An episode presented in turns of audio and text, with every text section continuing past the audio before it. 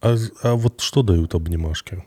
Это вот что за связь? Ну, обнимашки с детьми. Мы все любим обнимашки с детьми. Ну, любим. И Я... дети. А дети не просто любят, а для детей это прям жизненно важно. А вот почему? Потому... А что они получают? А, они, понимаешь, они рождаются совершенно беспомощными. Ага. И у них вопрос в том, тратить ли им вообще силы на выживание. Я сейчас немножко эзотерически говорю, да, да, да примерно да. так, как психологи об этом пишут, Людмила да. Петроновская и так далее, э, что если тебя не обнимают, то ты думаешь, что ты, скорее всего, все равно помрешь. Э, и что тебе тогда стараться вообще расти, развиваться? Что тебе силы-то тратить? Оу, всем привет, это Куджи подкаст. Подписывайтесь на наш канал или не подписывайтесь на наш канал. Управляй своей жизнью сам.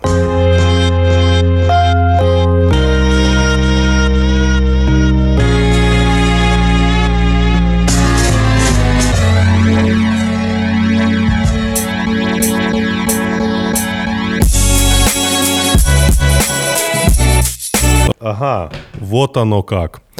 А, вы все а, не думали, а это опять мы. Вот такое начало. Неплохо, сегодня. неплохо. Свежо, свежо, интересно. Да-да-да. А, на связи Куджи. Всем привет, наши слушатели, зрители, наши подписчики, все, кто смотрит, ставит лайки. Ну, вот все вот это. Ну, ты понял. Да-да-да, я все жду. Все, ты, ты, э, куда ты идет? СММные. А, ну что ж, у нас а, очередной особенный выпуск. У нас по-другому не бывает. А, мы хотим поприветствовать новичка в нашем подкасте. Да, новичка в нашем подкасте. На самом деле у нас в гостях Ася Казанцева. Три. Три. Ася Казанцева три. Ты была у нас два раза. Да, у нас когда-то была традиция делать это каждые два года. Сейчас вот. она немножко поехала, будем Нет. теперь каждые три. Нет, каждые два. Ты последний раз у нас была в 2020, а сейчас какой? 23 А, 23 Да, чуть задержались. Ну, нормально, ничего, близко. Ну, а, просто бли... в 22-м ничего не было. Да, да, Сейчас да. тоже мало мы, что мы, есть, мы, но вы есть. Мы в какие-то разные эпохи встречаемся. Да. В предыдущий раз а, к нам Ася приходила, она как раз в Ковидаре работала, если ты помнишь, в красной зоне. То есть так вот. А до этого книжку писала. А сейчас молодая мать и пишет книжку. Да, с чем мы тебя и поздравляем, кстати. А, Спасибо. Поздравляем. Э, можно поздравлять, да, с этим вообще? Я не знаю, ты... Ася, ты как? Ты, ты любишь, когда тебя поздравляют с этим? Ну, если бы это было какое-то трагическое событие, я бы, наверное, его скрывала. Хотя, если бы оно было трагическое, я бы его, наверное, не допустила. Mm-hmm. Ну, тут не ответишь ничего. Ну, как бы мой интеллект не, не позволяет мне ответить. Андрей, как дела? Вообще прекрасно. Я сегодня приехал из Тамбова. Так. Я вот детей отвозил как раз к бабушке с дедушкой. Вот. И у нас теперь Куджи. Вот приехал и сразу в Куджи. Вот. У меня есть сразу вопрос, Кася. У вас, у тебя третья книжка, правильно? Четвертая. Четвертая книжка. Четвертая книжка. Про что она? И какого она будет цвета? Она будет зеленая. Угу. Она называется «Откуда берутся дети?» И она посвящена всему, что происходит до родов. Первая треть о том, стоит ли вообще в это ввязываться в человеческую репродукцию, заводить каких-нибудь детей – Вторая треть про то, что происходит с беременной женщиной, с ее организмом. Третья про ребенка, как он там внутри растет. Слышит ли он оттуда что-нибудь? Надо ли ему, прости господи, включать Моцарта? А скажи, а ты вот сначала забеременела и начала писать книжку? Или сначала книжку, а потом думаешь, нужна какая-то практическая составляющая? Как это? Совпали вещи просто? Ну, я задумала книжку, и это был аргумент про то, чтобы беременеть. Еще давным-давно, еще в 2018 году я про нее думала. Но тогда я беременеть не решилась, потому что мне казалось, что жизнь недостаточно стабильна, предсказуема и безопасна. Не то, что сейчас. Да, а я к 21 году, к концу 21 года решила, что жизнь достаточно предсказуема, стабильна и безопасна. Взяла ипотеку. И в начале 22 в феврале, 4 февраля забеременела. И первые две недели, вот как я узнала, что беременна, у меня была прекрасная запланированная беременность, желанная, осознанная – осознанная беременность, желанная беременность, запланированная беременность. А, это как происходит? Типа надо какие-то пройти консультацию у врача и, или что? Э, ну, в моем случае э, дочь моя Елизавета была замороженный эмбрион, угу. поэтому консультации у врача были неизбежны, без врачей было бы никак не справиться. Угу. Но, в принципе, даже если ты собираешься беременеть естественным путем, то неплохо бы что-нибудь полечить, потому что беременность – большая нагрузка на организм, перед беременностью хорошо бы, например, научиться бегать по 5 километров. потому что если ты умеешь пробегать 5 километров за раз, то у тебя достаточно развитая сердечно-сосудистая система и легкие для того, чтобы тебе хватило потом дыхалки на двух людей. 5 километров. То есть при беременности... А, а, основная нагрузка на какие части организма идет при беременности? И она распределяется как-то в зависимости от срока? Ну, допустим, когда там в начале э, живот не такой большой, такой нагрузки, наверное, нет, как там на поясницу, на ноги, да? Правильно? Да, но там у тебя организм перестраивается, многих тошнит. Аж 80% людей говорят тошнит. Э, здесь поэтому хорошо бы посмотреть на состояние пищеварительной системы, исключить всякие там холециститы и язвы желудка, для того, чтобы тебя еще и от этого не тошнило дополнительно. Угу, угу. То есть может усугубиться, да? Ну, то есть понятно. Да. Значит, научиться бегать потом, 5 километров. Потом, э, соответственно, потом... сердце, дыхание, почки и опорно-двигательный аппарат, просто нагрузка на спину. Но до того, как ввязываться во все это, до того, как начинать трахаться без предохранения или подсаживать эмбриона, человек должен жрать фолиевую. Вот жрать фолиевую – это настолько мега-супер важная вещь. Что это? Фолиевая кислота. Фолиевая кислота. Да, фолиевая кислота, витамин В9 – это главное вещество, которое нужно для того, чтобы эмбриогенез проходил хорошо, потому что фолиевая кислота, она донор метильных групп, она умеет э, брать атомы углерода, переносить их куда-нибудь с одной молекулы на другую, и в этом качестве вовлечена в кучу биохимических процессов, связанных в частности с синтезом ДНК, с репликацией, с, делением клеток, и связанных с метилированием ДНК, то есть с тем, чтобы какие-то гены включать и выключать по заказу, чтобы у тебя клетка почки становилась клеткой почки, а нейрон становился нейроном. И поэтому, если фолиевой кислоты в организме нет, то самая главная опасность, хотя не единственная, это незаращение нервной трубки. У нас вообще нервная система формируется из внешней оболочки эмбриона. Э, у нас вот маленький этот эмбрион, сгусток клеток, э, у него намечается хорда, это примерно будущий позвоночник, хотя не совсем. И в этот момент клетки над хордой понимают, что они станут нервной системой. И после этого она э, образует такую нервную пластинку, которая должна впячиться внутрь, образовать нервную трубку. Эта нервная трубка должна замкнуться с двух концов. Если фолиевой в крови много, то этот процесс обычно происходит нормально. Если фолиевой в крови мало, то этот процесс происходит плохо, нервная трубка не замыкается, остается дырка, и может появиться, в зависимости от того, с какой стороны, насколько большая дырка, может появиться ребенок без мозга или ребенок с тем, что называется спина бифида, это такая дырка в позвоночнике. И вероятность этих событий в 4 раза больше, 20 случаев на 10 тысяч у тех, кому не хватает фолиевой кислоты. То есть фолиевая кислота? Самое прям главное, самое, да. Самое главное. А ребенок может родиться без мозга, реально? Да, но он, скорее всего, погибнет тогда еще в утробе, ну или а. погибнет а. вскоре после рождения. Анацефалия называется. А он может развиваться при этом, ты говоришь, может погибнуть при рождении. Ну, он зачем может... тебе кора больших полушарий, чтобы в животе у мамки ну сидеть? Ну да, точно. А вот потом в жизни пригодится. Хорошо, вот, значит, процесс начался. Так, что там дальше? Трубка образовалась, я прям ну, представил. У нас просто до этого была теория, что ну, а, появление и зарождение жизни внутри матери — это как а, фильм про инопланетян. Биология развития очень увлекательная штука. Э, ну, то есть э, сначала так вот кажется, что как это вообще возможно, как вообще может из одного, из одной клетки получиться целое живое существо. Но потом проникаешься тем, что, в принципе, клетки, они же могут много чего. Клетки могут, любые клетки в, любом, э, в любой части тела получать сигналы от внешней среды за счет этих сигналов какие-нибудь белки активировать, какие-нибудь белки подавлять, считывать гены, на те или другие. И вот в этом трехмерном пространстве, три измерения пространства и время, за счет вот этих вот базовых свойств любых клеток можно, в общем-то, вырастить достаточно сложные структуры. Клетки могут собираться в слои, потому что они получают какие-то сигналы о том, что им нужно делиться.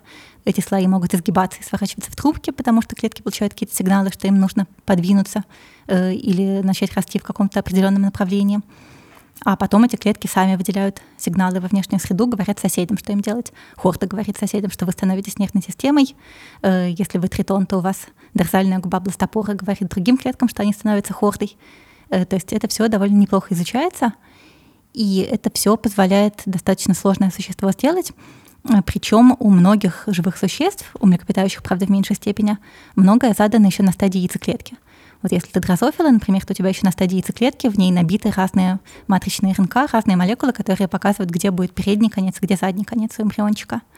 Там появляются градиенты разных белков, которые тоньше и тоньше и тоньше размечают, где у него будут лапки, а где у него будут антенны.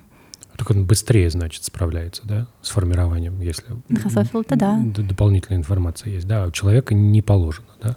Э, но вот у млекопитающих нет такой жесткой э, заданной передней и задней оси. Э, у нас, что интересно, на это влияет, как эмбрион имплантировался в стенку матки. То есть само механическое присутствие в стенке матки показывает, расти в другую сторону, у тебя в другой стороне лапки будут. А, понятно, что логично.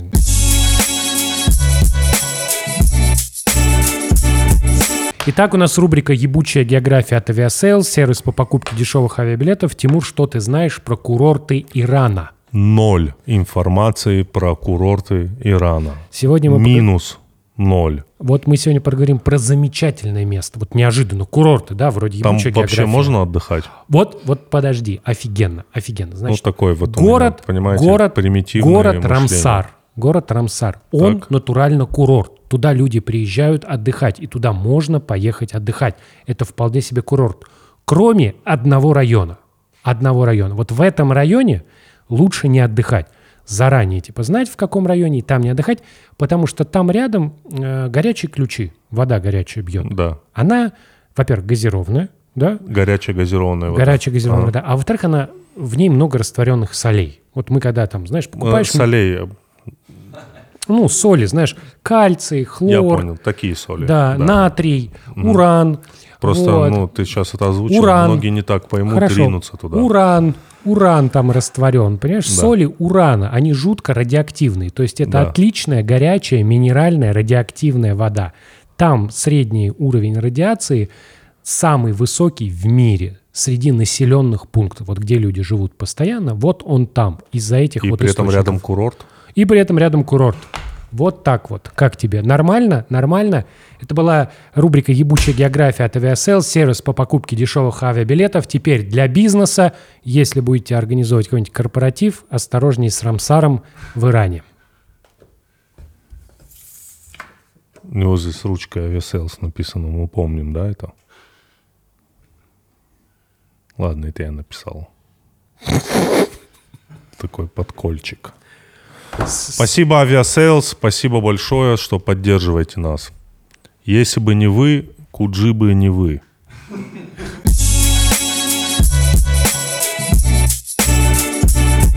А если под микроскопом посмотреть, как э, сперматозоид попадает на яйцеклетку, э, вот этот момент именно соприкосновения, можно как-то разглядеть под микроскопом? Это может быть похоже на большой взрыв? Эмбриологи это даже в лаборатории делают. Э, есть такая процедура ИКСИ, когда они берут сперматозоид, вставляют в яйцеклетку. А как, как, как, это, как это соприкос... На что это похоже? Соприкос... Просто на слияние двух клеток, получается? Э, ну, там всякие тонкости, опять же, разные у разных видов. Э, у дрозофилы вся яйцеклетка покрыта твердой оболочкой, там есть одна маленькая щель, через которую сперматозоид должен пролезть. Он ее сам должен найти. Да, это нужно для того, чтобы не пролезло много сразу сперматозоидов, чтобы правильно получилось количество хромосом внутри. Угу. А у морских всяких животных, типа морских ежей, бывает очень классный механизм, похожий на то, как у нас нервная система работает. Э, у них ионные каналы активируются, меняется поляризация мембраны яйцеклетки после того, как первый сперматозоид проник. И когда изменился вот этот мембранный потенциал, после этого другие сперматозоиды пролезть уже не могут. Э, у нас, э, когда сперматозоид проник, выбрасывается кальций из внутриклеточных цистерн, и от этого тоже происходят всякие перестройки, в том числе в проницаемости мембраны, для того, чтобы новые сперматозоиды не лезли. Ну, то есть та, сперматозоид попал, и она затвердела. Да, чтобы не повадно было другим, а то будет слишком много хромосом разных. Как помнишь в фильме «Пятый элемент»? Вот, я же говорю. Помнишь, что-то, там... что-то про Нет, там ровно всегда. наоборот было. Там, там вот летела штуковина уничтожить Землю, а потом они пятым элементом выстрелили, и эта штуковина, она была такая большая, красная, она стала резко остыла и прям так уменьшилась. И сдулась. И, ну, чуть-чуть сдулась, но стала твердой такой, типа не долетела до, до земли. Это ты описываешь скорее образование сперматозоидов. Они, походу, уменьшаются, да? они, походу, а, от да? всей цитоплазмы избавляются.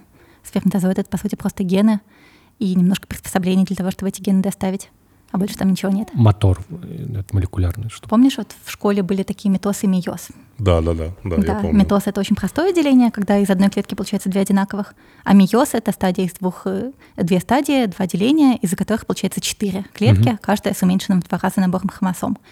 И сперматозоиды получаются все четыре в ходе мейоза, а яйцеклетки еще делятся неравномерно. У них вот из этих четырех делений только одна яйцеклетка собирает на себя всю цитоплазму, а остальные три отпочковываются маленьких полярных тельца. Их задача собрать ДНК и умереть. Так, нормально, хорошо. Это, это, это все реально, это научная фантастика все. Все очень сложно. Все, все, как будто все построено на математических высчетах, как будто есть какой-то компьютер, который все это высчитывает. Наоборот, да? вот самое удивительное во всех этих рассказах то, что в этом всем участвует большое количество химических, физических процессов, и каждый процесс сам по себе такой, ну, может случиться, может не случиться. Тут гораздо интереснее, что у всего этого есть так, ну, как бы все это вместе сочетается. То есть это вот, на самом деле, рождение человека, это вот, э, как они назывались, я не помню, знаешь, в мультфильме «Кот Леопольд» есть э, такая сцена, когда две мыши угу. придумывают суперсложную машину для угу. того, чтобы коту сверху на голову упал арбуз. Угу. Помнишь, он там что-то берет, что-то катится, цепляется, падает. А помните, это... была такая игра Team The Incredible Machine? Вот, что-то такое, да-да-да. Вот. И у, этого, у, этих, у этих машин сверхсложных, которые при, призваны все это сделать, у них есть даже название, типа машины кого-то. Я не помню, как они правильно называются. Вот. И там вот у тебя куча разных процессов, и они все между собой соприкасаются так, чтобы вот ты здесь, ну там, я не знаю, потянул за веревочку, а там что-то упало, да, и это между, между этим миллион разных процессы, вот, про, вот эти все процессы химические и физические, они именно так устроены. Вот есть такое ощущение, что у тебя очень сложная система, где все друг друга подстраховывают, то есть у тебя где-то что-то считывается, какие-то добавляются дополнительные вещества сигнальные, все это происходит, происходит, ну, хоп, человек готов. И очень многое происходит за счет просто того, что так устроены физико-химические свойства молекул, что вот у них конформации такие пространственные строения и полярности и заряды, что им удобно здесь провзаимодействовать, вплоть до того, что эмбриончика можно разобрать поклеточно, а потом положить все эти клетки в пробирку, перемешать, и он соберется снова за счет адгезивных свойств молекул на поверхности в довольно сложную трехмерную структуру трехслойную. Она не будет уже особо живая, но вот она за счет своих физических свойств поверхности соберется. То есть он типа отчасти такой, ну, понятно, конструктор. Вот. Да. И это забавно, потому что это же вот у тебя есть немного. Главное, главное, что хороших э, химических, что природа ленивая. Она хорошие химические соединения, хорошие химические реакции постоянно заново использует. Из-за этого у тебя встречаются истории, что вот, например, была новость как-то, что эти э, осьминог, на осьминогов действует ЛСД. Угу. Но не очень должно. Осьминог, человек вообще разное все. Но оказалось, что вот какие-то остались вот эти химические пути, которые типа, да что их менять, ну, они а что, работают. Да, серотонин до самого начала есть. Вот, и так оно работает. А есть же всякие классные штуки, когда паукам дают разные наркотики, и пауки плетут паутину разной формы. Да, вот. реально, да. Да. На них тоже действует, прикинь. Вот. Это просто, это на самом деле не прикольное исследование, потому что у тебя помимо всех загрязнений, у тебя есть еще загрязнение вод лекарствами, наркотическими так соединениями. Вот я недавно где-то читал новость, что с макового поля не могут улететь лебеди, потому что не, видели? Маковое поле, там лебеди. Э, Черные. Я, ну, может быть, чер... а, по-моему, обычные. Черные это вот те черные, да? Угу про которых все говорят, все ждут черного лебедя. Нет, они могут улететь, потому что они клюют зернышки мака, и у них очень сильное привыкание получилось. Им нормально. И им нормально, и они не хотят никуда улетать, хотят там быть. Ну, а там целая популяция.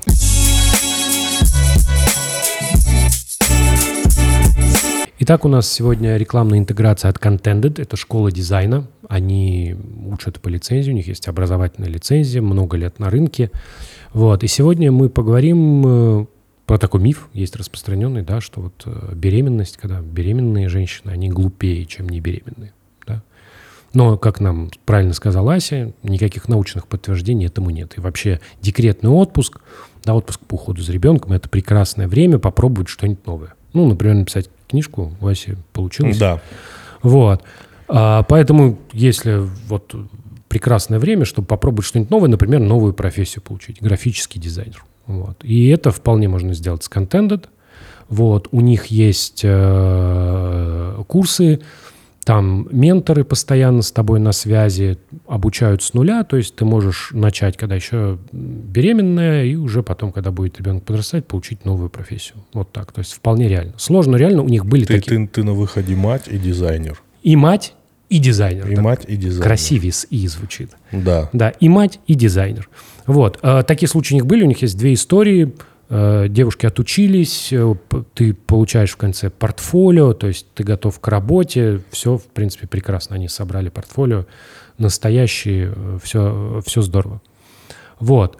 А, ну и если ты не беременная девушка, то тоже, наверное, можно попробовать. Я бы даже сказал, что время, даже если ты чем другим занимаешься, и вдруг тебе кажется, что графический дизайн это интересно по каким-то своим причинам, давай, пробуй тоже, да, не обязательно. Любой человек с потенциально репродуктивными функциями может это занять. Да, согласен, любой, любой, любой мужского, да. женского. Я бы тоже занялся, если честно. Графический дизайн. Обучались они с нуля, да, 80% курса это практика, практически занятие, то есть он нацелен на, на то, чтобы дать тебе практические навыки э, с менторами, менторы постоянно на связи, да, по результату ты получаешь портфолио, закончил, и вот э, девушки справились, то есть есть реальные, это не то, что я выдумал, что вот в декретный отпуск можно или э, можно получить новую профессию. И вообще, чем вы не занимались, сколько вам лет не было, если вам интересен графический дизайн, попробуйте, может быть, это ваше, да, получите профессию. Вот, ссылка в описании, промокод Куджи дает скидку 45% и в подарок, в подарок э, курс английского для дизайнеров. Ну, я точно в теме. Yes. Of course. Yes. I'm graphic designer. Graphic designer. I'm graphic designer. Yes. My name is. My name is. My name is graphic designer. Slim Shady. Slim. Спасибо. Спасибо. Это был Contended.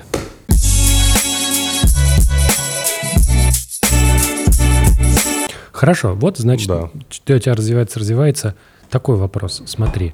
А есть, я слышал такую да, историю, что у тебя, если посмотреть на этапы развития плода, то можно увидеть эволюцию, да, вот как бы у тебя что от, от самых простых, ну, как бы он... Фон прав... Бер, да, Карл фон Бер, 19 век, повторение антогенеза в филогенезе. Вот это правда или это все-таки слишком, ну, натянуто? Слушай, ну, в общих чертах да, э, в том смысле, что сначала формируем общий план строения формируем общий план строения, и причем в эмбриогенезе там же бывают какие-то штуки, какие-то структуры, которые нужны для того, чтобы вокруг них другие структуры сориентировались, где что. Поэтому у нас, например, сначала появляется хорда, а потом уже она замещается на позвоночник. Хорда нужна именно в эмбриогенезе, именно для того, чтобы э, нервная система поняла, где здесь у нас будет спина. Э, или у нас жаберные дуги, например, появляются. Там причем совершенно безумная история, вот это конкретная в эмбриогенезе. Э, у нас нервная пластинка, от нее некоторые клетки отмигрируют, отпочковываются, уплывают плавать по организму э, и приплывают, в частности, в жаберные дуги, а потом эти жаберные дуги преобразуются в разного рода скелет головы и всяких костей головы, и челюсти, и внутренние косточки во внутреннем ухе, или в среднем где-то эти косточки, слуховые косточки. Э, то есть э, сначала, значит, это были фига как бы клетки нервной системы, потом они стали как бы клетками жаберных дуг, потом они стали как бы клетками костей. Хотя обычные клетки костей формируются вообще из мезодермы, из других совершенно слоев зародыша. То есть у тебя вот это все-таки есть ощущение, что в какой-то момент человек похож на рыбу, да? Ну, то ну, есть... Но он повторяет, да, он повторяет то, что нужно в эмбриогенезе. Он похож, понимаешь, что тут важно, что он похож не на взрослую рыбу, он похож на эмбрион рыбы. Э, то есть эмбрионы сначала по общему плану развиваются, а потом они уже приобретают свои там особенности лапок, Э, хвостиков и чешуй, э, вообще нужно понимать, что эволюция — это в первую очередь эволюция эмбриогенеза. Что не взрослые существа эволюционируют, а что именно в эмбриогенезе какого-то маленького-маленького изменения бывает достаточно для того, чтобы у тебя, например, появилось крыло вместо руки, да, потому что вот у нас клетки умирают в перепонках между пальцами, были, были перепонки в эмбриогенезе, потом померли, а фигак небольшое изменение, выключилась возможность убрать перепонку, и осталось у тебя крыло летучей мыши на базе той же самой структуры. То есть можно сказать, что все стадии эволюции как будто проходит эмбрион? От простейших клетки, ты говоришь, хорда, хордовый, да, где нет? Ну так тогда и мы вот, хордовые. Потом а, амфибия, ну, жабры, и потом куда-то там рыбы млекопитающие, да, правильно? Ну, не в полной мере, еще раз, ну, не, не на полной, взрослое. Да, не да. на взрослое животное мы похожи, а на его эмбрион. Хорошо. Потом а, уже детальки добавляются. А когда он живым становится? Uh, define. Не знаю. Вот, ну, как бы это же большой интересный спор. Вот у тебя вот яйцеклетка, значит, перестыковался сперматозоид, да, вот, значит, кальций вылетел, все, значит, все, процесс начался. Вот вопрос. В этот момент зародилась жизнь или это все еще набор клеток? Ты говоришь, ну вот на самом деле, когда у тебя Нет, есть... подожди, подожди, набор клеток — это и есть жизнь так-то. Бактерия — жизнь. Ну вот они пока еще отдельно живые, да? Вот отдельно как... живыми быть они не могут до довольно долгого времени. Э, принятая граница — это 24 недели эмбрионального развития. Э, для того, чтобы разрешать максимально аборт. А вот из каких соображений она принята? Из двух соображений. Во-первых, потому что после 24 недель ребенка уже можно выходить, э, он уже имеет реалистичные шансы выжить вне организма матери, которые дальше с каждой неделей стремительно повышаются. а во-вторых, потому что боль потому что где-то к 24 неделе у тебя формируются связи между корой и таламусом, и теоретически ты можешь иметь какие-то зачатки самосознания и зачатки какого-то понимания боли. До 24 недель эмбрионального развития никакой боли у тебя быть не может. У тебя нет для этого просто связи между э, не вполне функционально работающими зрелыми болевыми рецепторами и мозгом, который должен, собственно, их обрабатывать, и внутри этого мозга структурами, которые должны. До 24 недель эмбрионы убивать можно. И в ряде либеральных стран ну, окей, они даже называются уже плоды, все равно можно. В ряде либеральных стран типа Нидерландов 24 э, неделя — это как раз верхняя граница даже для аборта по желанию. А такой тогда вопрос. Вот у тебя есть эмбрион, вот он, у него произошла, вот уже соединились, появилась некая нервная система, да? Вот э, тут есть какие-то представления, что он ощущает? Вот первые ощущения какие? Это боль, радость? Нет? Ничего э, подобного? Слушай, ну, поначалу, когда он эмбрион, он вообще ничего не ощущает. О каких-то ощущениях можно пытаться начинать говорить уже именно в третьем триместре, э, то есть там неделю, ну, после 26-й хотя бы, 7 Это вот как там... раз когда надо включать музыку, чтобы он вырос гением, да?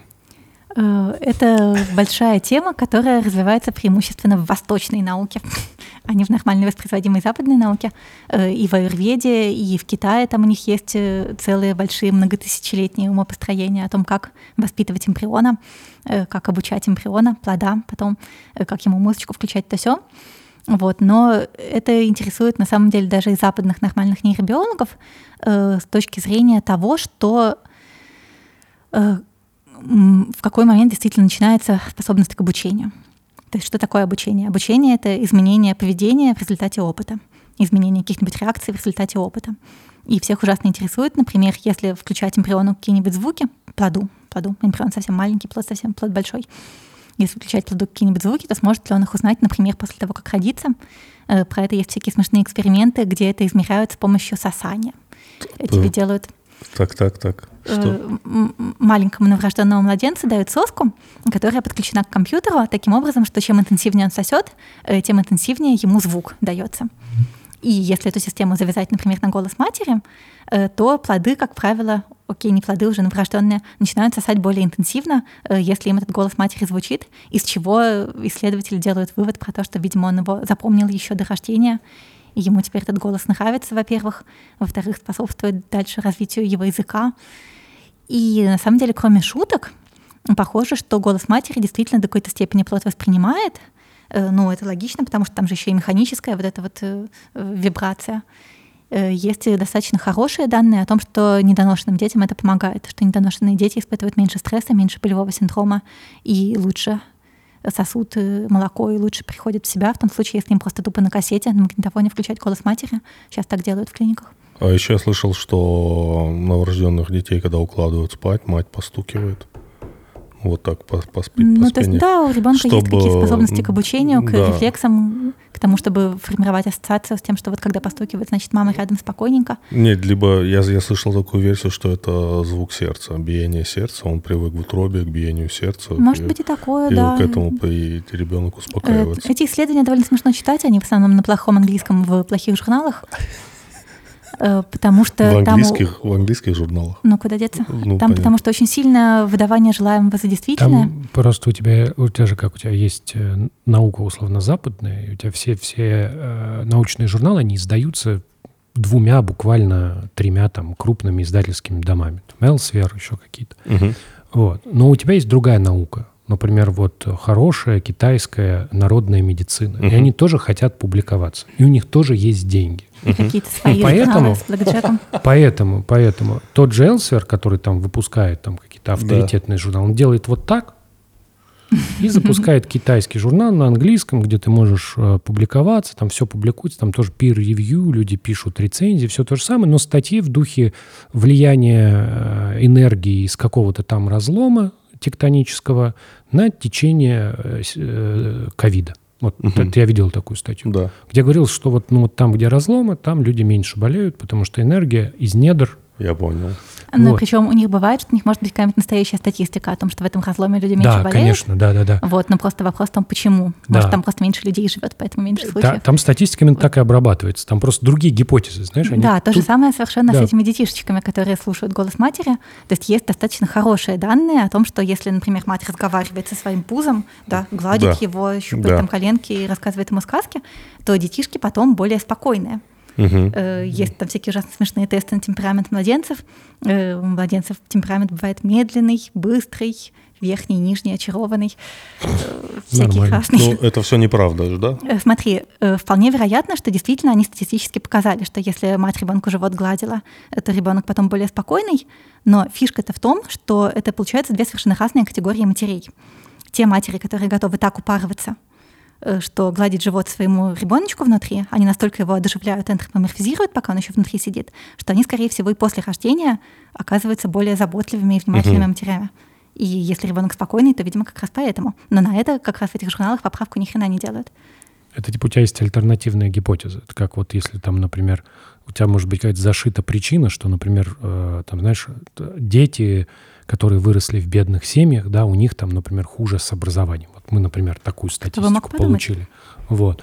И мы говорим, ну это потому, что вот они в бедных семьях, да, поэтому бедные дети просто плохо учатся. Ну, они просто тупые. Нет, потому вот. что в бедных семьях книг нет.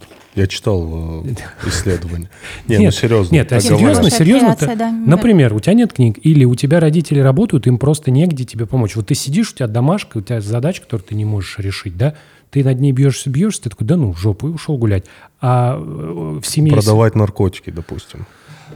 Че сразу? ну, я да имею что виду, сразу? Может быть, просто э, пошел работать, смотря где этот бед... лес. Смотря просто. где этот бедный да, человек я тебе живет. говорю, что вот у тебя есть всегда какие-то зашитые объяснения такие. Это обычно просто в таких... Ну, это круто, что ты в эти журналы погрузилась. первый человек, который прям... Я... Отлично, отлично. Но есть, кстати, намного более забавные исследования про детишечек и их сенсорное восприятие. Э, есть ребята, которые поролись, построили лазерную установку и стали показывать, проецировать детям на живот разные картиночки. И... Э, а, они еще внутри при этом. Они еще внутри при ага, этом. Ага, ага. И они что показали? Они показали, что если тебе проецировать три точки в виде две точки сверху, одна точка внизу, глазки и ротик, как будто бы, то детишечки на это активнее поворачивают голову, чем если перевернутый треугольник, э, что исследователи трактуют как предврожденную, предзаложенную способность воспринимать человеческое лицо и искать в природе паттерны, похожие на человеческое лицо. Это прикольно. Было исследование, э, в отличие от этого, оно было такое, типа, прям классное, где получилось младенцев засовывать в МРТ. Угу. Там то же самое показывали, только там был не перевернутый треугольник, там было вот так две точки, ну вот третья точка вот так под, под первой, а потом вот так. И они смотрели вот на такие реакции, и ну, там записывалась именно реакция мозга непосредственно. Да, там и большая там, статистика. Да, и там действительно есть. То есть у, у новорожденных уже через несколько дней вот э, они действительно различают такой паттерн и такой, для них это разный, по-разному мозг включается. Но забавно, что они попытались то же самое сделать в животе. Это прикольно. А как они следили за поворотом головы внутри? Ну, УЗИшечка. А, УЗИ. Вообще офигенно. Я думал, они фильм выведут туда какой-нибудь. Ой, сейчас вообще это 3D УЗИ, там отдельное направление исследований про то, повышает ли 3D УЗИ привязанность к ребеночку. А, а это что, как повышает? Это 3D это а, что? Знаешь, 3D, ну это когда тебе прям фоточку делают. Ну вот если у тебя будет кто знакомый беременный, э, сейчас можно за 20 тысяч рублей или даже дешевле получить такую фоточку лица. Эмбриона. Да. Так э, у меня жена была беременная.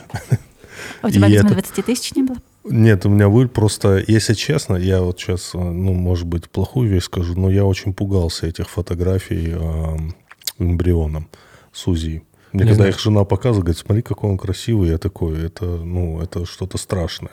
Когда... Ну, я не знаю. Я, я, делал, я, я плохой человек, хорошо. Я делал такую Осудите и, меня. и для сына, и для дочери. Да. И вот сын нормально сфоткался. То есть я да. прям был в шоке, конечно. Это, ну, ты знаешь, как это все работает, но вот это уже прям было незадолго до рождения, вот у тебя фотка. Такой... Ну, в смысле, мы же понимаем, да, если что, это не просто фотка да, в инсту, да. это там на фоне каких-то кардиограмм, да, правильно? Не-не-не, там, там такая черная картинка, ну, да, 3D, да, 3D-моделька. Да, да, да, и вот, да, вот, соответственно, это фотография, вот такой серьезный человек.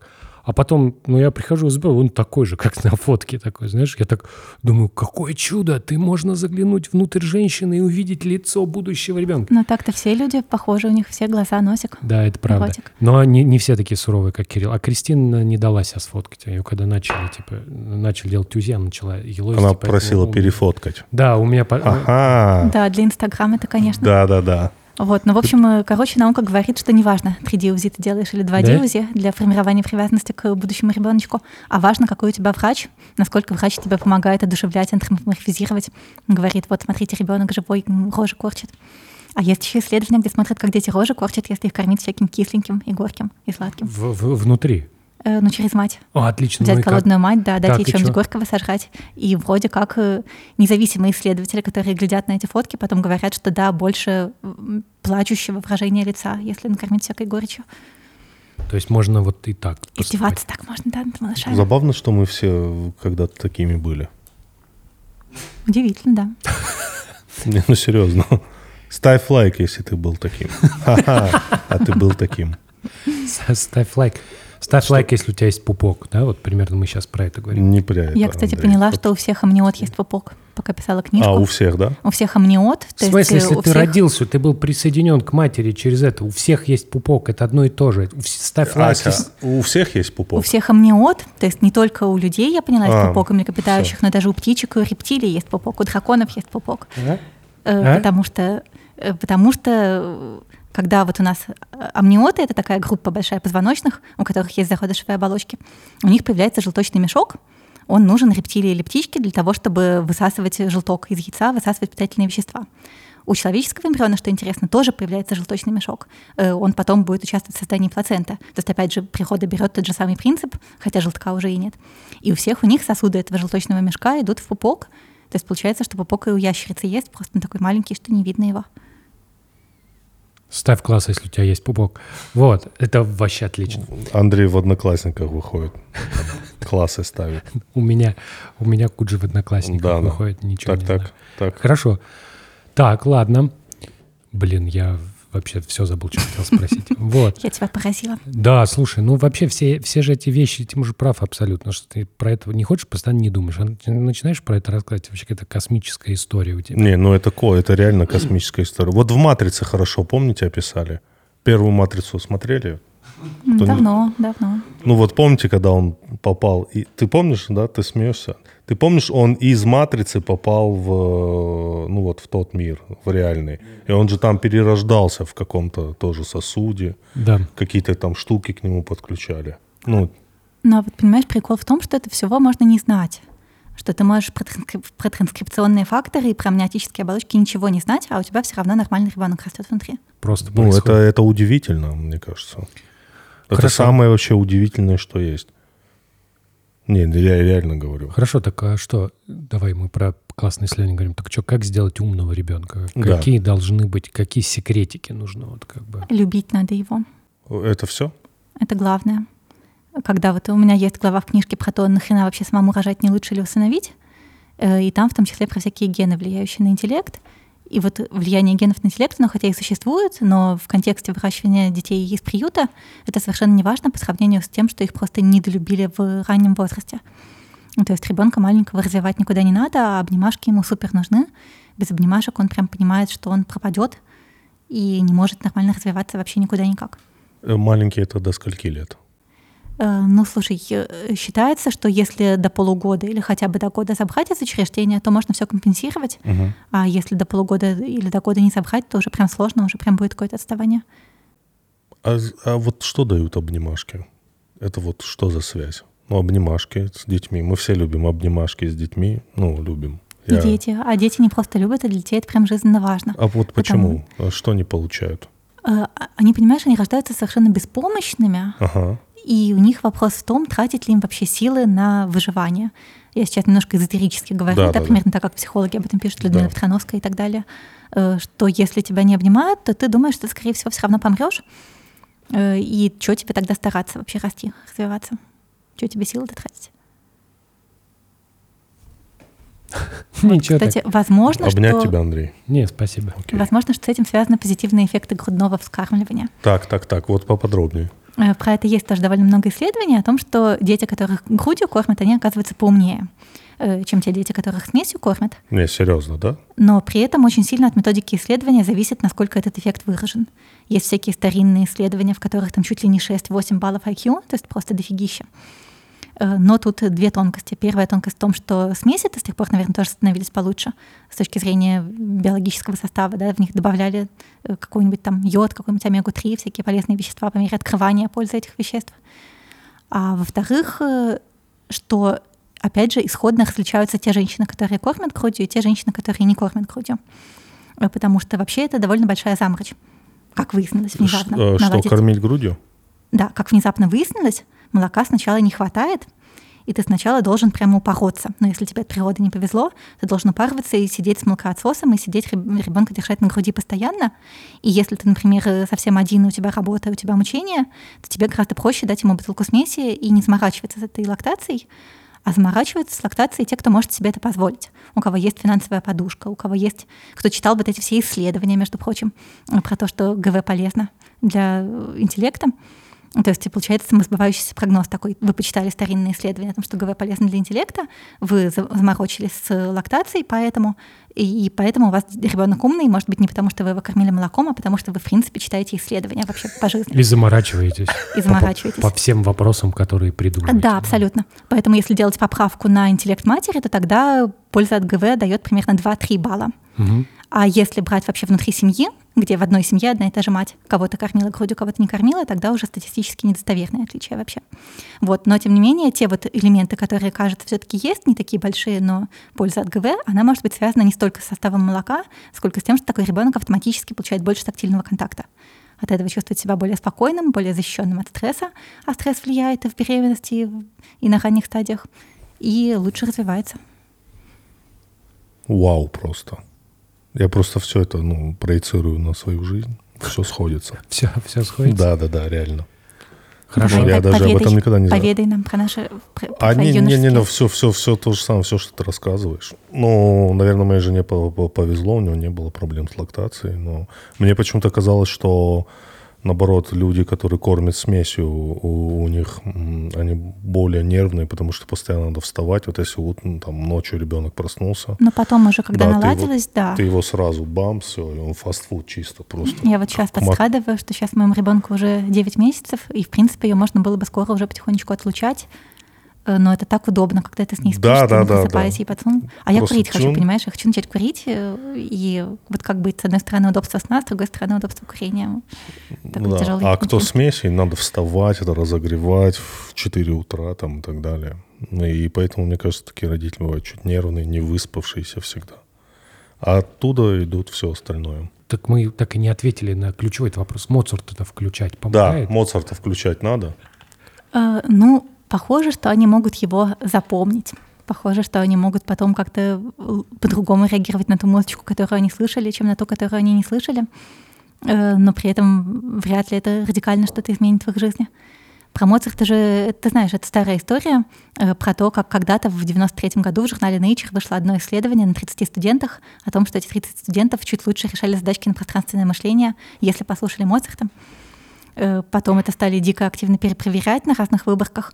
Э, показали, среди прочего, что вероятность больших эффектов гораздо выше, если исследования перепроверяли в той же лаборатории, в которой исходный эффект был. Вот, вышел метаанализ, назывался эффект Моцарта-Шмоцарта. И еще он показал, что да, люди чуть лучше справляются с задачками, если они что-нибудь слушали, но при этом неважно Моцарта или любую другую музыку или аудиокнижку, э, просто потому что если контрольная группа сидит и скучает, Э, то вот они, им становится скучно, а они потом быстрее сдаются, когда решают задачку. И опять же, все это было на студентах, а не на детях. То есть э, про детей там совершенно безосновательно пошла волна медийная. Я помню... А, не, у меня вот такой... да, да, я включал, Андрей. включал музыку Кирилла, здравствуйте, здравствуйте. когда он был в утробе. Так, так. Я включал ему две композиции, он их потом не узнал. Если что, я ему включал... Э, Rage Against the Machine? Нет, Cult of Luna, Leave Me Here. Угу.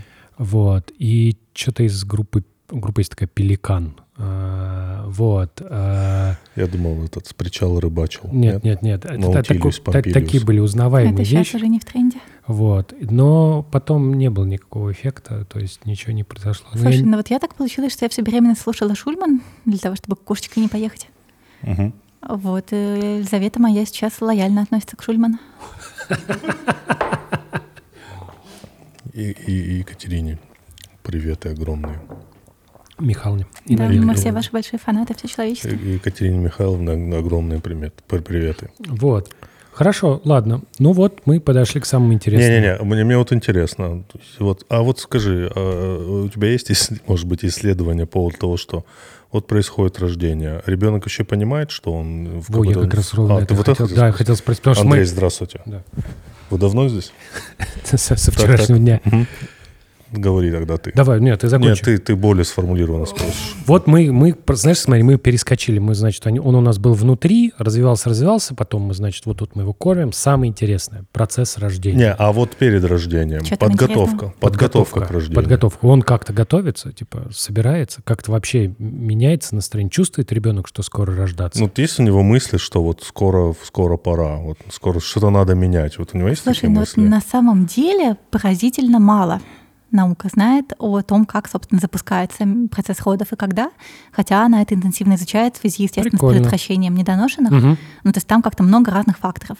С одной стороны, там сложные цепочки воспалений, что сначала имплантация эмбриона похожа на воспаление, потом во втором триместре нету никакого воспаления, потом к третьему триместру оно локальное воспаление, другое, не совсем такое, как инфекционное, нарастает снова и запускает в какой-то момент вот эти вот процессы сокращения матки, отторжения плода.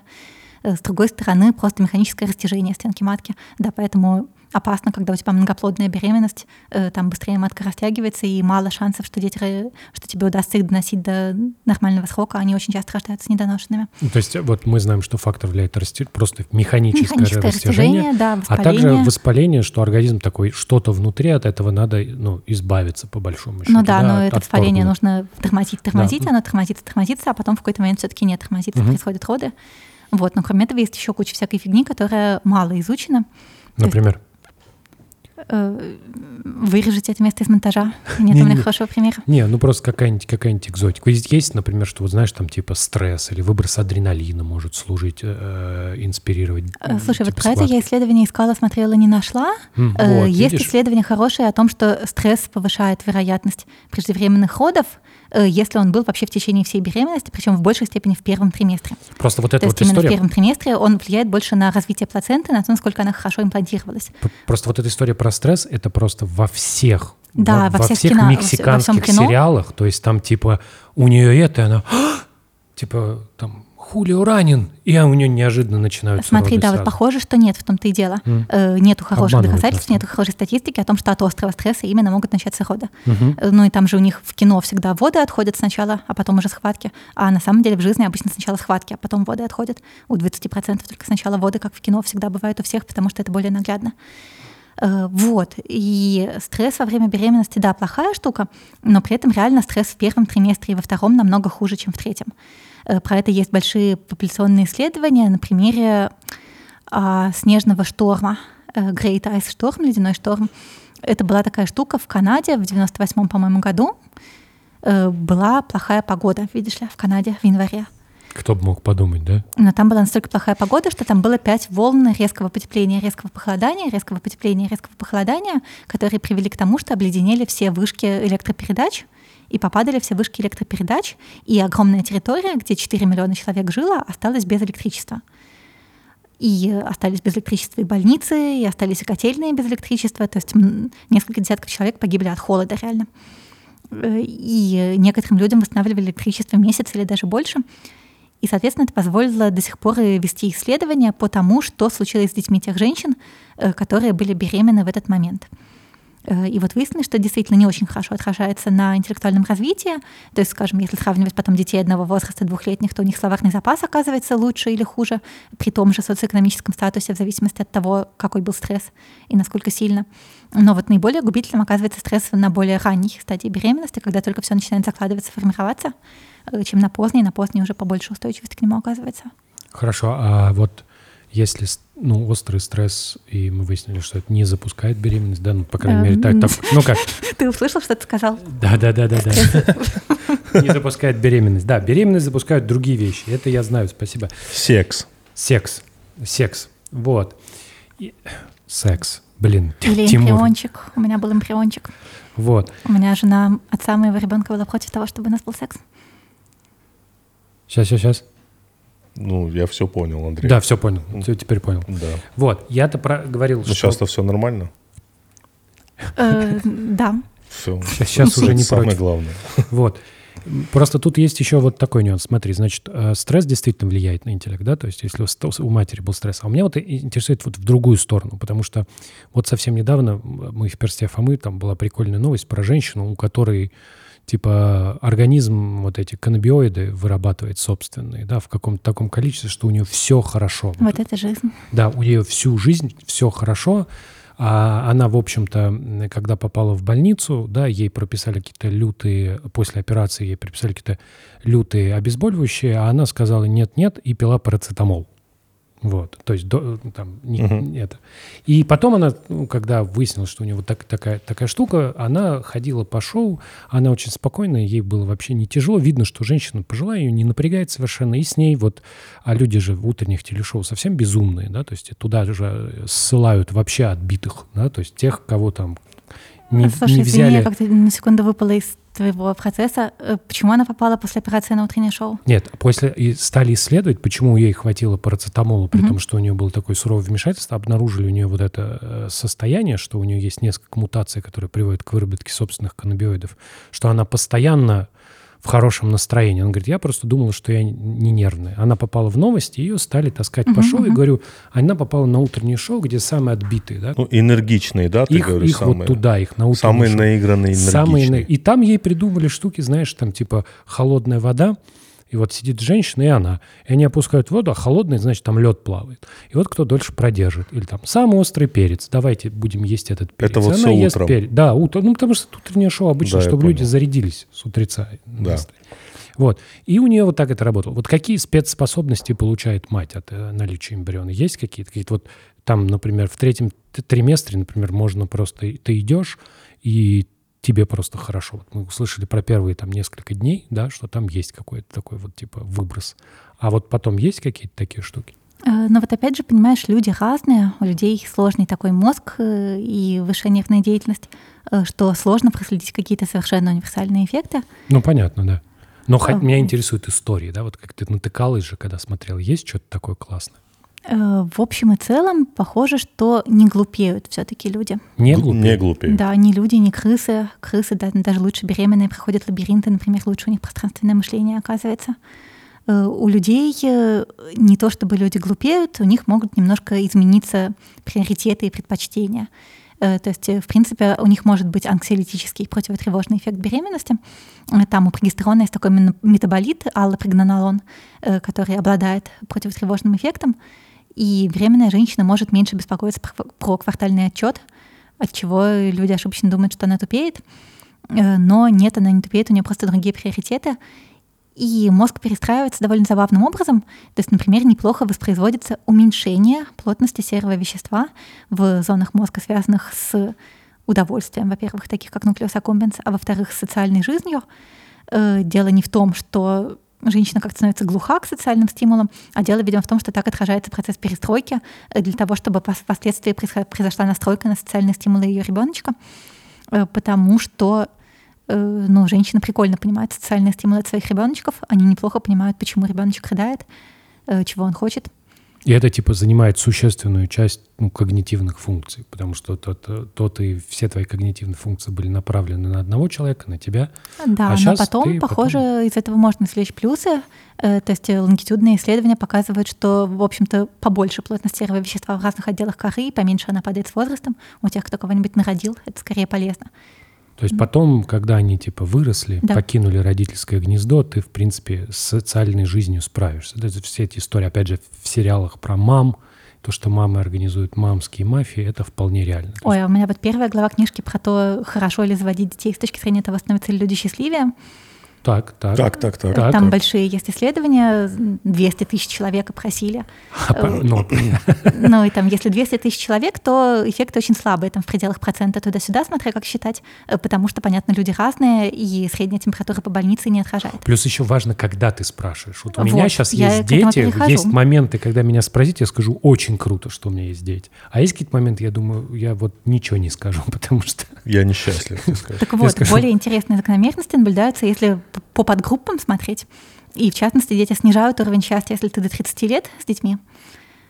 Э, Ничего себе. Уровень счастья снижает, если до 30 лет. Да. да. Если между 30 и 40, то статистически примерно одинаково счастливы те, у кого есть деточки, у кого нету. А вот после 40 становятся более счастливыми те, у кого деточки есть. До а? трех включительно каждый ребеночек повышает уровень счастья, если они уже подросли. Это, это если они э, после 40 появляются или... Э, смотри, там вот, к сожалению, не было разбивки по возрастам детей в этой ага. статье. Э, я думаю, что она примерно такая же, как в среднем по популяции. То есть кто-то, может быть, 40 счастлив, что у него малыш родился, ну, предполагая, что вот он к этому моменту дозрел до малыша, и деньги у него есть, и время есть. Ага. А кто-то, может быть, рад от того, что у него ребенок наконец-то вырос, можно наконец-то хоп хей А, все, я понял. Там много эффектов накладывается. Счастье, знаешь. А до 30 это, соответственно... Это понижение уровня счастья, и это понижение уровня дохода, это большой штраф за материнство. Э, то есть вот все вот эти исследования про то, как дети влияют на карьеру и на заработок женщины. А, а это ты тоже смотрела эти все Конечно. Да? Ну и как, что говорят? Э, они говорят, что 30 — это волшебная граница что если ты до 30 родил ребеночка, то жизнь твоя покатится в пропасть, и ты никогда статистически не догонишь по доходу тех, кто не завел ребеночка до 30. Вот, а после 30 уже не очень страшно. Простите. Да. Да нет. Неплохо. Так, хорошо. Хорошо, да, следующий вопрос. А так, так, так. Вот есть исследования существуют, а как тогда исправить штраф за материнство? Что, что, что делается, чтобы такого не было? Не рожать до 30. Не рожать до 30. Ну, по, потому что, ну, видишь, дело не в абсолютном возрасте, дело в том, как карьера у тебя развивается. В том, что э, если ты уже хороший эксперт, то у тебя большая гибкость, ты можешь делать какие-то задачи, которые дают мало денег за, извините, мало, много денег дают за мало времени, и ты можешь не выпадать в полной мере из рынка труда даже если у тебя завелся ребеночек, а если делаешь что-то такое механическое, что тебе нужно обязательно на работу ходить э, к станку, то там тебе как раз сложнее не выпасть, у тебя отставание накапливается. Но это какая-то неправильная организация общества, потому что как будто до, если источником этого несчастья является вот именно исключительно карьерные э, цели и вообще работа, как устроена, потому что ну, хочется сказать, что вроде возраста от 20 до 30 тело-то лучше пригодно для рождения, чем а позже. вот тут тоже вот... есть нюанс. Так, так, да? так, так. Я вот всегда, мне казалось, что это миф. Э, да, но нет. Смотри, э, в процессе появления ребенка есть два аспекта. Первый аспект — это яйцеклетки и да. способность забеременеть. Второй аспект — это способность выносить ребенка в матке. Да, мы помним. вот первый... 5 э, километров, спина и э, желудочно-кишечный тракт, чтобы никакого там этого... Угу. И фолиевая. И фолиевая, фолиевая кислота, кислота, да, это да. номер ноль. Запомните. Да. Вот, и с яйцеклетками все плохо. Яйцеклетки, их количество и качество с возрастом падает, после 35 начинает падать быстро. Угу. Многие женщины в 38 им нужно много времени на то, чтобы забеременеть, а в 42 они уже не могут. То есть там стремительное происходит падение. Вообще стремительное. Но наука позволяет яйцеклетки из молодой женщины достать, положить в холодильник. И потом она может ими воспользоваться и выносить ребенка она может спокойно в 45 и в 50 может. А вот, вот с этим никаких раз, проблем, да? Ну, то не то чтобы как... совсем никаких, э, здоровье все равно портится, но гораздо-гораздо медленнее вот это снижение. Ага. Ну, то есть потенциально, типа, женщина в 40, э, она пригодна выносить ребенка. Выносить вообще отлично, да, а забеременеть типа, может быть уже сложно. Просто если она следила за собой, все, у нее есть карьера, у нее есть, она физически готова, все так же, да. типа, все у нее хорошо, понятно. Да, собственно, Но... я поэтому в 34 года заморозила, ну, не ожидала, что так быстро рожу, просто что-то как-то обстоятельства сложились до войны. Так что... Хорошо. Так. Ладно, родили ребенка, выяснили, что не знаем, как запускается процесс. По телевизору нас обманывают, в том числе вот воды отошли, это во всех сериалах всегда сначала отошли воды, а потом типа родила. Но нет. Да, ну что, что дальше? Вот, соответственно, непосредственно процесс родов. Как что происходит э, с женщиной. Как... Ох, слушай, процесс родов э, учит нас тому, насколько важны субъективные смыслы, которые мы придаем явлениям. Интересно. Потому что если поворот... посмотреть объективно, то процесс родов это, блядь, ебаный пиздец. Понимаю. Но при этом, э, если у тебя желанный, запланированный ребенок, и ты, в общем-то, уже к нему успел сформировать какую-то эмоциональную привязанность еще до того, как он родился, то ты воспринимаешь это как Э, способ воссоединиться с человеком, на которого тебе вообще-то интересно посмотреть. То есть вот это вот это то, что мы упоминали. То есть когда у тебя делают УЗИ, тебе показывают ребенка, про него говорят как про живого человека, что вот смотрите. Э, он, он же еще двигается там, да. каждое вот. движение. Да, это тоже влияет, это тоже есть исследование, что это тоже влияет на Плюс, формирование привязанности. Мне кажется, многим женщинам очень нравится вообще вот э, сама вот эта округлость живота, там, они получают Слушай, от этого ну удовольствие. мне понравилось, да, беременность это прикольное состояние. Да, да, да. Вот моей жене так и сказала врач, который нас наблюдал, типа, старайся наслаждаться собой просто наслаждайся всем. Ну и вот, соответственно, нужно быть к этому настроенным, да, что это вот типа встреча с человеком, с которым вы уже заочно знакомы. Э, ну да, это позволяет как-то пережить все это происходящее. Но и понятно, что есть всякая биохимическая поддержка, понятно, что у тебя выбрасываются всякие гормоны. На самом деле э, меня в прохождении через этот опыт поразили две вещи. С одной стороны, меня поразило, насколько меня эволюция к этому готовила. Э, не только к беременности, но и к самим родам, и насколько быстро после них восстанавливается организм и фигура даже. Вот с фигурой прям, ну, на удивление, ничего плохого не произошло. Я ожидала, что будет гораздо хуже. Э, с одной стороны, поразило, насколько это легко физически, с другой стороны, поразило, насколько недосыпали эндогенных опиатов. То есть э, это, это сильно больнее, чем я ожидала, потому что ну, блин, ну что мешало эволюции добавить мне побольше эндогенных опиатов? Ими можно обезболить вообще страшные вещи, не то что роды. Вот, но нет, это очень больно, но зато это не очень травматично, как выяснилось. Хорошо, и вот первые дни, как происходит вот самое интересное, да, считается же, ну, как есть такая легенда, как бы, что вот когда дают матери, значит, во всем виноват окситоцин, вот она его взяла, ребеночка на Происходит руки. слияние. Да, и в этот момент она, типа, вот, как бы происходит понимание, что вот у нее ребенок, да, это, вот, это когда говорят, что после родов важно, чтобы ребенка сразу принесли и дали подержать. Все так? А они его волакивают. Ну, волакивают, потом-то дают подержать. Потом-то дают, да. но он уже запеленный, тепло и спит. Э, не, к родовспоможению в нашем дорогом отечестве у меня много вопросов. Э, даже за кучу денег они все равно уволакивают от тебя ребенка, и потом вы живете с этим ребенком в жутко неудобной палате, там жутко душно. Э, знаешь, я платила за свои роды, я заплатила 120 тысяч рублей. Эти 120 рублей я платила, 120 тысяч рублей я платила за ручку от окна. У них там в роддоме законопаченные окна, с них сняты оконные ручки, чтобы ты не мог открыть окно, чтобы ты не мог сам выкинуться и ребенка выкинуть на случай, если у тебя будет пострадовый психоз и у них там дико душно и дико жарко, там плюс 26 градусов. И вот эти 120 тысяч я заплатила за то, чтобы мой акушер пронес мне контрабандой ручку для открывания окна, и мы с младенцем смогли начать дышать. Вот если кто собирается в роддом, возьмите с собой ручки для открывания окон, ломик. Ну, ну или что-то такое, да, там, типа плоскогубцы. себе. Вот. А посттравматический психоз, ой, постродовой психоз, э, ну, это, это проявление как любого посттравматического синдрома. Да? То есть если роды прошли тяжело, то у человека может случиться психоз. Э, очень, здесь лучше с психиатрами разговаривать отдельно. А, у тебя ты, не, ты не смотрел такую штуку, Не да? специалист, э, но, в принципе, ПТСР после родов бывает, да, посттравматическое стрессовое расстройство именно после того, именно посттравматическое, потому что просто больно очень. Вот, но это бывает чаще, если не, нежеланная, к тому же была а, беременность. Ну, понятно, да. Если нежеланная, то роды это просто адочек тут, может, кесарь, а тогда вот, уж лучше. Да, а вот что с ребенком конкретно происходит? Он понимает, что он сейчас где-то в другом? У него же все поменялось. У него он, вообще он, кардинально. Он висел... Ой, он абсолютно офиге, офигевающий. Ты знаешь, ты когда э, учишь нейробиологию в институте, потом в другом институте, потом в третьем, то тебе там время от времени рассказывают про младенцев и про то, что вот они что-то понимают прямо сразу после рождения. Там вот эксперименты про то, что лица узнают, эксперименты про то, что соску сосут активнее на знакомые слова. И тебе кажется, что он будет какой-то одушевленный, но рождается он абсолютно офигевший, такой марсианин, лапами машет, да, да, глаз да. не фокусирует. Ты как-то этого даже не ожидаешь. То есть на подарочного младенчика из рекламы начинает быть похож уже месяца в три, а до этого первое время эта марсианочка совершенно офигевшая.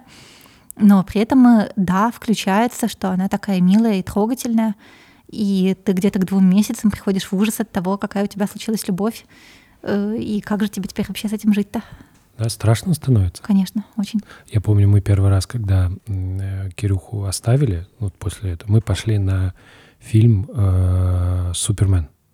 Да, Супермен. Перезапускали в очередной раз Супермен. Там есть момент, где они грузят ребенка в вот этот космический корабль, чтобы он улетел. Ну, с Криптона. Криптон сейчас взорвется. Я разрыдался на этом месте. Просто Хорош. я увидел ребенка, отправляют куда-то, как, как наш там, сидит, наш там сидит дома, как вообще не был момент предназначен для того, чтобы там плакать. Ну, ты такой, типа, не, не могу. Э, да, поначалу ты вообще от него не можешь э, отойти, даже интервью дать. Ты идешь поле с ребенком оформлять, и ты потом, ну, сначала ты теоретически думаешь, ой, я сейчас хоп хей ла погуляю, а потом ты к этому ребенку кратчайшим путем едешь, потому что как он там за час без тебя, пока ты полис получал. Уже все, все выучил. Вот уже приходишь вообще другой человек. Есть какое-то научное Бывает оправдание этим чувствам? Вот они Слушай, есть? ну это дико эволюционно выгодно. Э, мы так, с этого не выжили. Э, смотри, основ, основная фишка человека в том, что у человека очень большой мозг.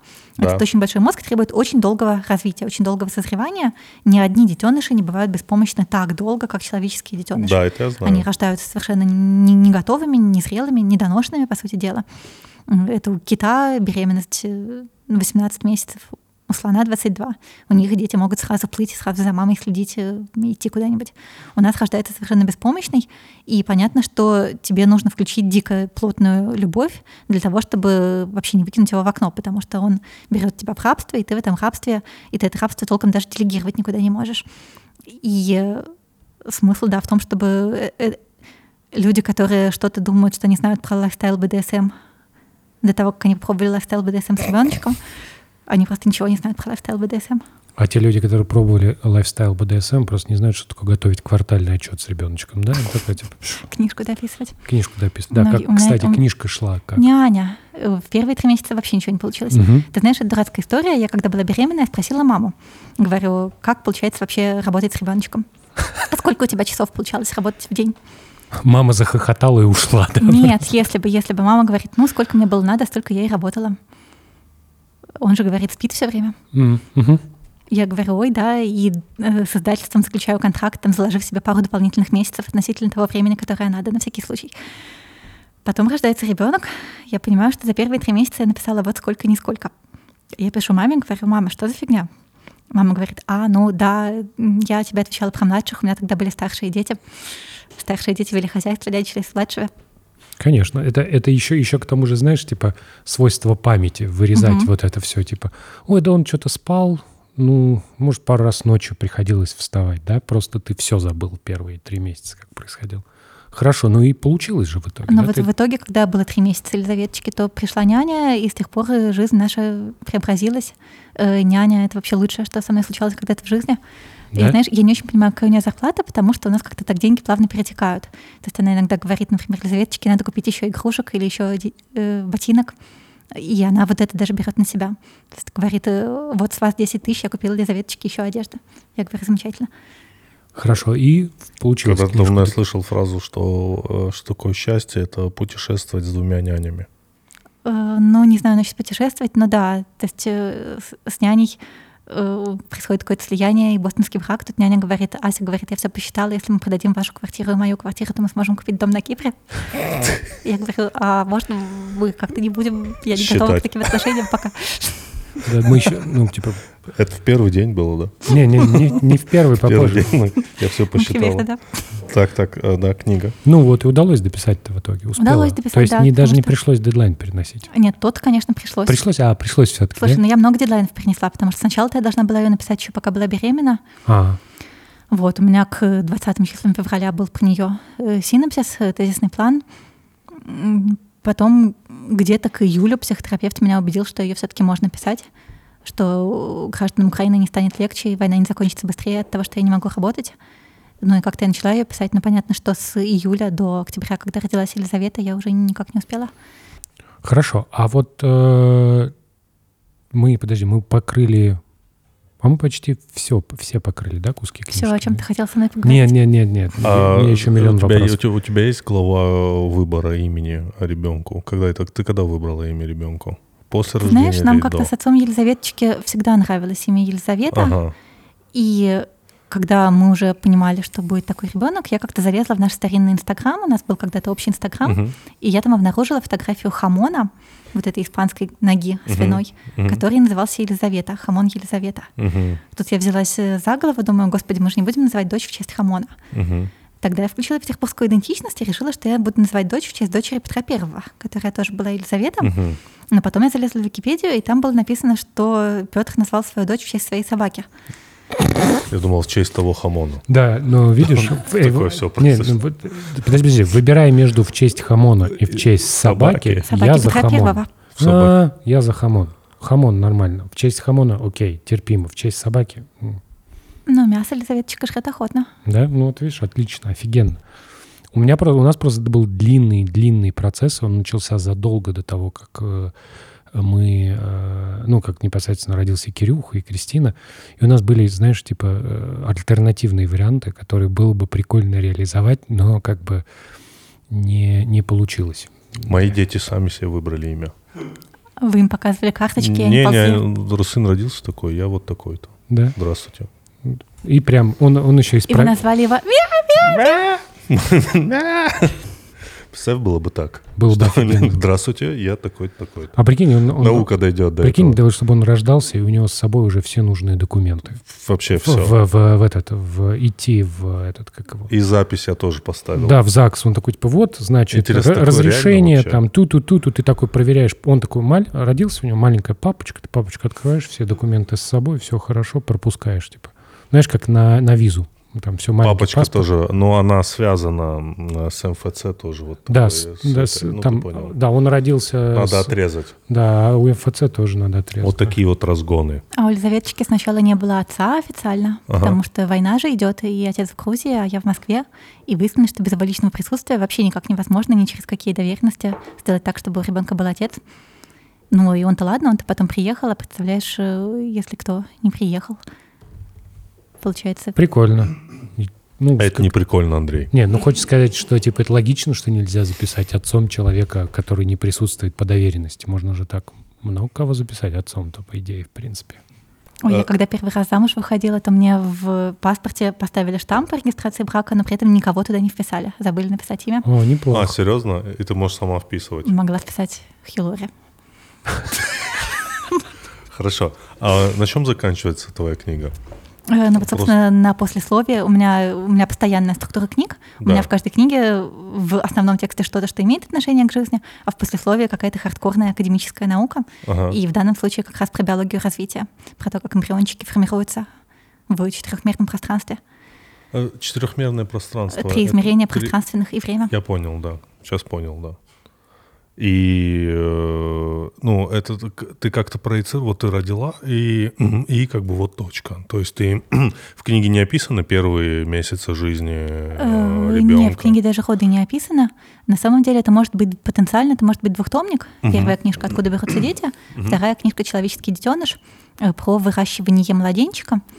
Но для этого я хотела бы, чтобы у меня завелся второй младенчик, для того, чтобы Э, у меня было хоть чуть-чуть больше разнообразия наблюдений личных. Не то чтобы личные наблюдения очень важны для книжек, но они как-то поддерживают устойчивый интерес к написанию книжки. Желательно, чтобы этот ребенок был с другими генами, для того, чтобы э, еще больше было разнообразия. То есть, ну, И другого пола. В идеале. А вот мы забыли, мы, мы забыли, вот я такой вопрос забыл. А вот пол ребенка, он изначально в белковом коде, белковый, да, код? ДНК. В ДНК, он изначально там заложен, да? Пол зависит от сперматозоида. Сперматозоиды бывают с X-хромосомой, бывают с Y-хромосомой. Какой первым успел, такой... А яйцеклетка никак их не отделяет, да? То есть... Э, не, никак не отделяет. Но ты знаешь, э, тут есть много забавных исследований про вероятность рождения ребенка того или иного пола, угу. которые, в частности, показывают, что вероятность выкидыша намного больше для ребенка-мальчика. Э, дети-мальчики какие-то не очень устойчивые, видишь ли. Угу. И поэтому, если, например, если проанализировать 10 миллионов людей или 20 миллионов людей, набрать суперстатистическую силу, то выясняется, что мальчики реже рождаются у тех, кто пропускает завтрак. И в частности у тех, кто живет далеко от работы и поэтому не завтракает. Потому то есть надо что, завтракать? Ну, если ты хочешь, чтобы твоя не было выкидыша мальчиком, да, да. да. Э, потому что, видишь ли, появляется, получается, что у них долгий перерыв в потреблении углеводов с ужина до обеда. И от этого мальчик, значит, успевает оголодать и помереть. А девочка живет себя.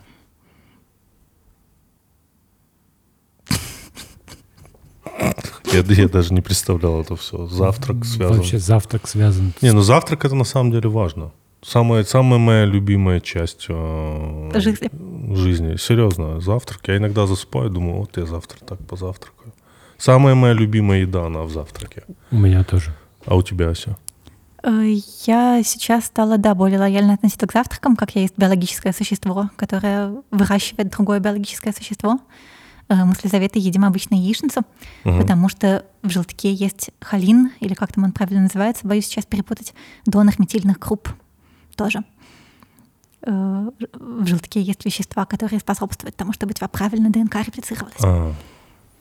Вот так вот, понял? А я просто яичницу ем. Я вот типа без вот Яичница, каша, творог. Обязательно.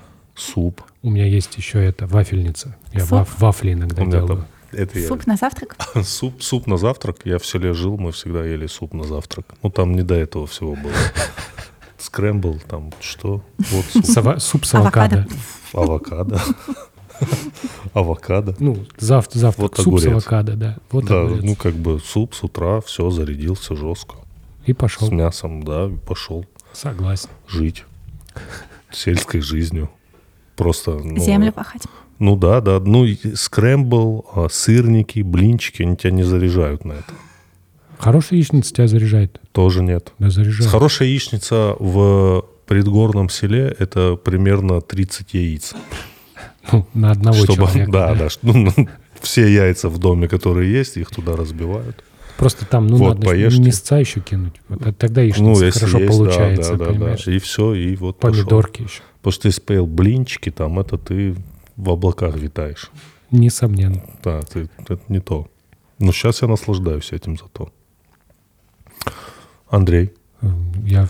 Ася, спасибо тебе огромное. Я... А, э, вновь потрясающая, просто, просто потрясающая беседа. Я надеюсь, Ася, все твои желания сбудутся. Все наши желания сбудутся. И мы вновь встретимся через какое-то два, время. Два, два в этом. Слушай, какая замечательная история про гендер-флюидность, прости господи. Э, про то, что сидят два таких брутальных мужика и часто добровольно, радостно обсуждают эти всякие женские штуки. Отцы. И им весело. Отцы, потому Не, что... ну это интересно в да. первую очередь. Типа... Ну, на самом деле, каждый из нас через это проходил. Вот мы, я, мы так спрашиваем. И вот да, мы так это, про это говорили, что это где-то там происходит. Ну, но это с каждым из нас происходило вообще абсолютно. Мы участвовали, причем... Во всем, да. да. Ну, Во слушайте, ну это круто, да, это очень секси. Вы огонь. Спасибо, спасибо. Спасибо большое, Ася. Там лайки ставьте тоже. Ставь лайк, если у тебя есть пупок. Не собак. Вы поняли, да? Ну, вы понимаете.